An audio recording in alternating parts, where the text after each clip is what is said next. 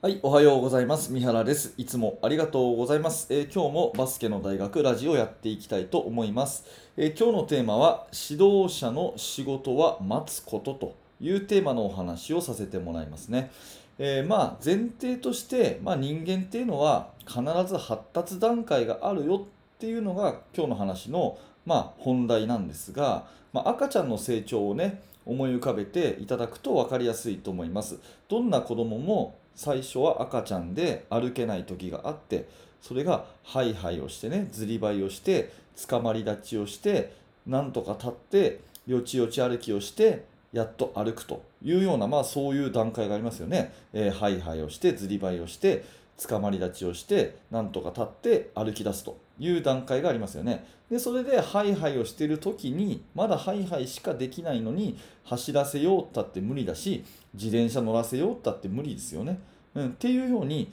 まあ、発達段階っていうのは誰しもあって、まあ、教える側指導者っていうのはそれを待つということがすごく大事ということですね。まあ、これを今ね、えー今この話を聞いたあなたは、まあ、そりゃそうだろうと当たり前じゃないかっていうふうに思うと思うんですが意外とこれはあの特にねスポーツの指導っていうことに関して言うと難しかったりするんじゃないかなって思います。えー過去の私自身の経験を踏まえて、えーこんな話をさせてください。えー例えばバスケットボールでですね、まあ、新しい戦術を学びますよね。えー自分の中で、うん、なんだろうな、じゃあマンツーマンに対するあのオフェンスが知りたいと、ね、何かいいフォーメーションないかなと、ね、少しでも今自分たちのチームが強くなるようなね、すぐ使えるようなそういう、えー新しいオフェンスのフォーメーションないかなということで、えー YouTube 見たりいろんなことを知ってですね、まあ、新しい戦術を学んだとしますよね。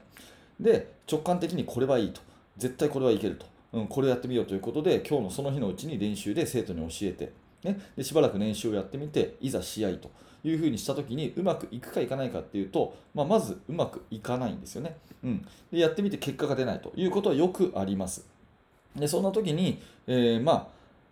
ダメだったなと、うんいいと思ったんだけどな、じゃあどうしようかなっていうふうに考えて、ここが分かれ目なんですが、まあ、新しいものをまたやると、また別のものを勉強して、えー今度はじゃあこれだと。いうふうにして、今度こそ間違いないと。いうふうにしてやってみたら、また結果が出ないと。いうこと、これよくあるんですよね。えー私自身の過去は本当にこればっかりでした。まあ、数字で言うとですね、えー0から1を立ち上げて、えーまあ、なぜか1が10にならないなって悩んで、もう一回新しい0から1、0101を繰り返す。やってみたけど結果が出ない。じゃあまた新しいことやる。で、まあ、やってみたけど結果が出ない。で、また新しいことやるという、これを繰り返すっていうことが結構陥りがち。で、若い指導者、バスケットコーチの若い人っていうのは結構これに陥りがちかなと思いますし、まあ、繰り返しになりますけど、過去の私は間違いなくこういうことをやっていました。で、えー圧倒的に足りないのが、えー待つということですよね。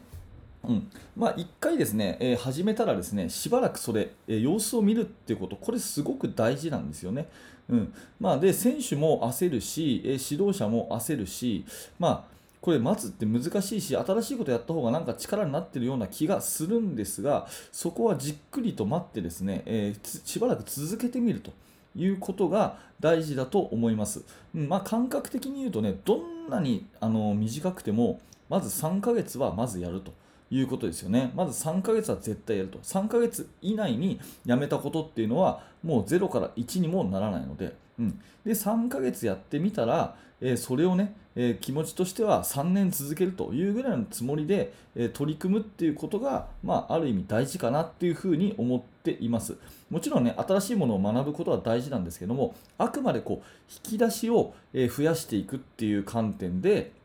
新しいことを取り入れていくっていうのは大事なんで、引き出しをこう増やすんじゃなくて、えーその棚ごと変えちゃう、タンスごと取っ換えちゃうみたいなことっていうのは、あんまりやらない方がいいかなっていうふうに思っています。でね、えーまあ子育てにね、失敗があるとすればっていうことを考えたときに、まあどんな戦術をしたりとかね、どんな教え方をしてもね、それはもう正解なんですよ。うん。というふうに私は思うんですね。どんなことを教えたとしても、どんなやり方をしたとしても、それは正解だし、もっと言えば正解とも言えないし、不正解とも言えない。まあ、正解なんて世の中にないというふうに思うんです。あなたがバスケットボールの指導をする上でどんな教え方をしてもどんな戦術を取り上げたとしてもそれはもう正解であり完璧な正解なんてないというふうに言えるんですねただ一つだけそういう子育てとかえー、教育に失敗があるとすれば私は一つだけだと思っていてその親のスピードに子供を合わさせちゃうことと親のスピードに子供を合わさせようとすると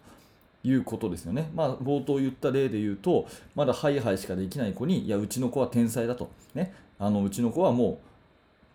普通周りはハイハイしかしてないけど、今、うちの子だったら走れるはずだと言って、走らせようとしたりとかね、まあ、そんなことする人は実際いないと思うんですけど、結構ね、その、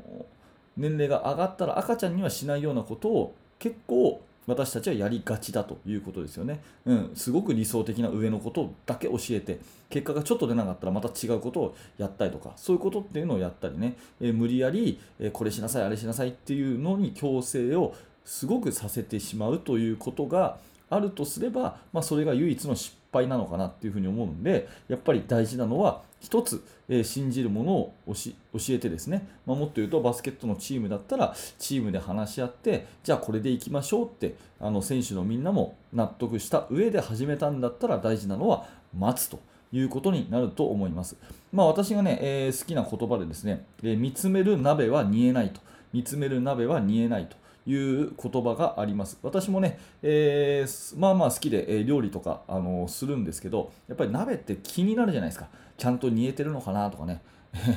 あの味がちゃんとついてるのかなとかね、今どんな感じかなとかね、えちゃんと焼けたかなとか気になるんですけど、蓋開けちゃうと、その湯気がふわーっと逃げちゃってですね、せっかくのこう温めたのが無駄になっちゃいますよね。で、いちいちこうちょこちょこちょこちょこいじってると、ちゃんとこう煮詰まってこないというところで、やっぱり一回蓋して火かけたらですね、待たなきゃいけないんですよね。まあ、そんなようなことを例えとしてこの見つめる鍋は煮えないっていうのはすごくねあの面白いいい言葉だなと思って、えー、昔どの本だったか正直忘れちゃったんですけど、えー、その本に書いてあったので、うん、これはまああの教育者、えー、指導者としてはあの頭に入れておくべき言葉かなというふうに思いました、ねえ新しいものを学んで試してそれ自体はすごくいいことなんだけれども、うんまあ、短期間で、ね、結果が出ないからやめてまた次っていうふうにいくのはあんまりこういいことじゃないかなそういう、ね、親のスピードに子供を合わさせちゃうっていうのはあんまりいいことじゃないかなと思うので指導者の仕事っていうのは本当に我慢強く待つということだと思うんですよね。うん、あのお鍋が煮えるまで15分なら15分、20分なら20分、弱火でぐつぐつぐつぐつ煮るように、やっぱり指導者の仕事っていうのは待つことだし、まあ、我慢強くあるということだと思うんですね。うんまあ、そういうところを、まあ、自分の本当に若い頃っていうのはこの待つことができなかったんで、まあ、逆に言うと、今これを話している現状ね私39歳なんですけども昔に比べるとこういうところを意識して、えー、やれているのかななんていう自己反省も含めてですね、えー、今日はお話をさせていただきました、えー、今日のテーマは指導者の仕事は待つことというお話です。はい、えー、ありがとうございました、えー、このチャンネルではですね、えー、バスケットボールとか教育に関する、えラジオ配信、音声コンテンツの配信をしております、え何かの作業とか移動中とかね、えトレーニング中とか家事とか何でもいいんですけども、え BGM 代わりに聞き流してもらえたら嬉しいです。もし何らかね、えー、あなたの参考、お役に立てたということであれば、ぜひチャンネル登録をしていただいて、えまた、えー、次の放送を楽しみにしてください。基本毎日更新をしています。はい、えー、今日もご清聴ありがとうございました。三原学でした。それじゃまた。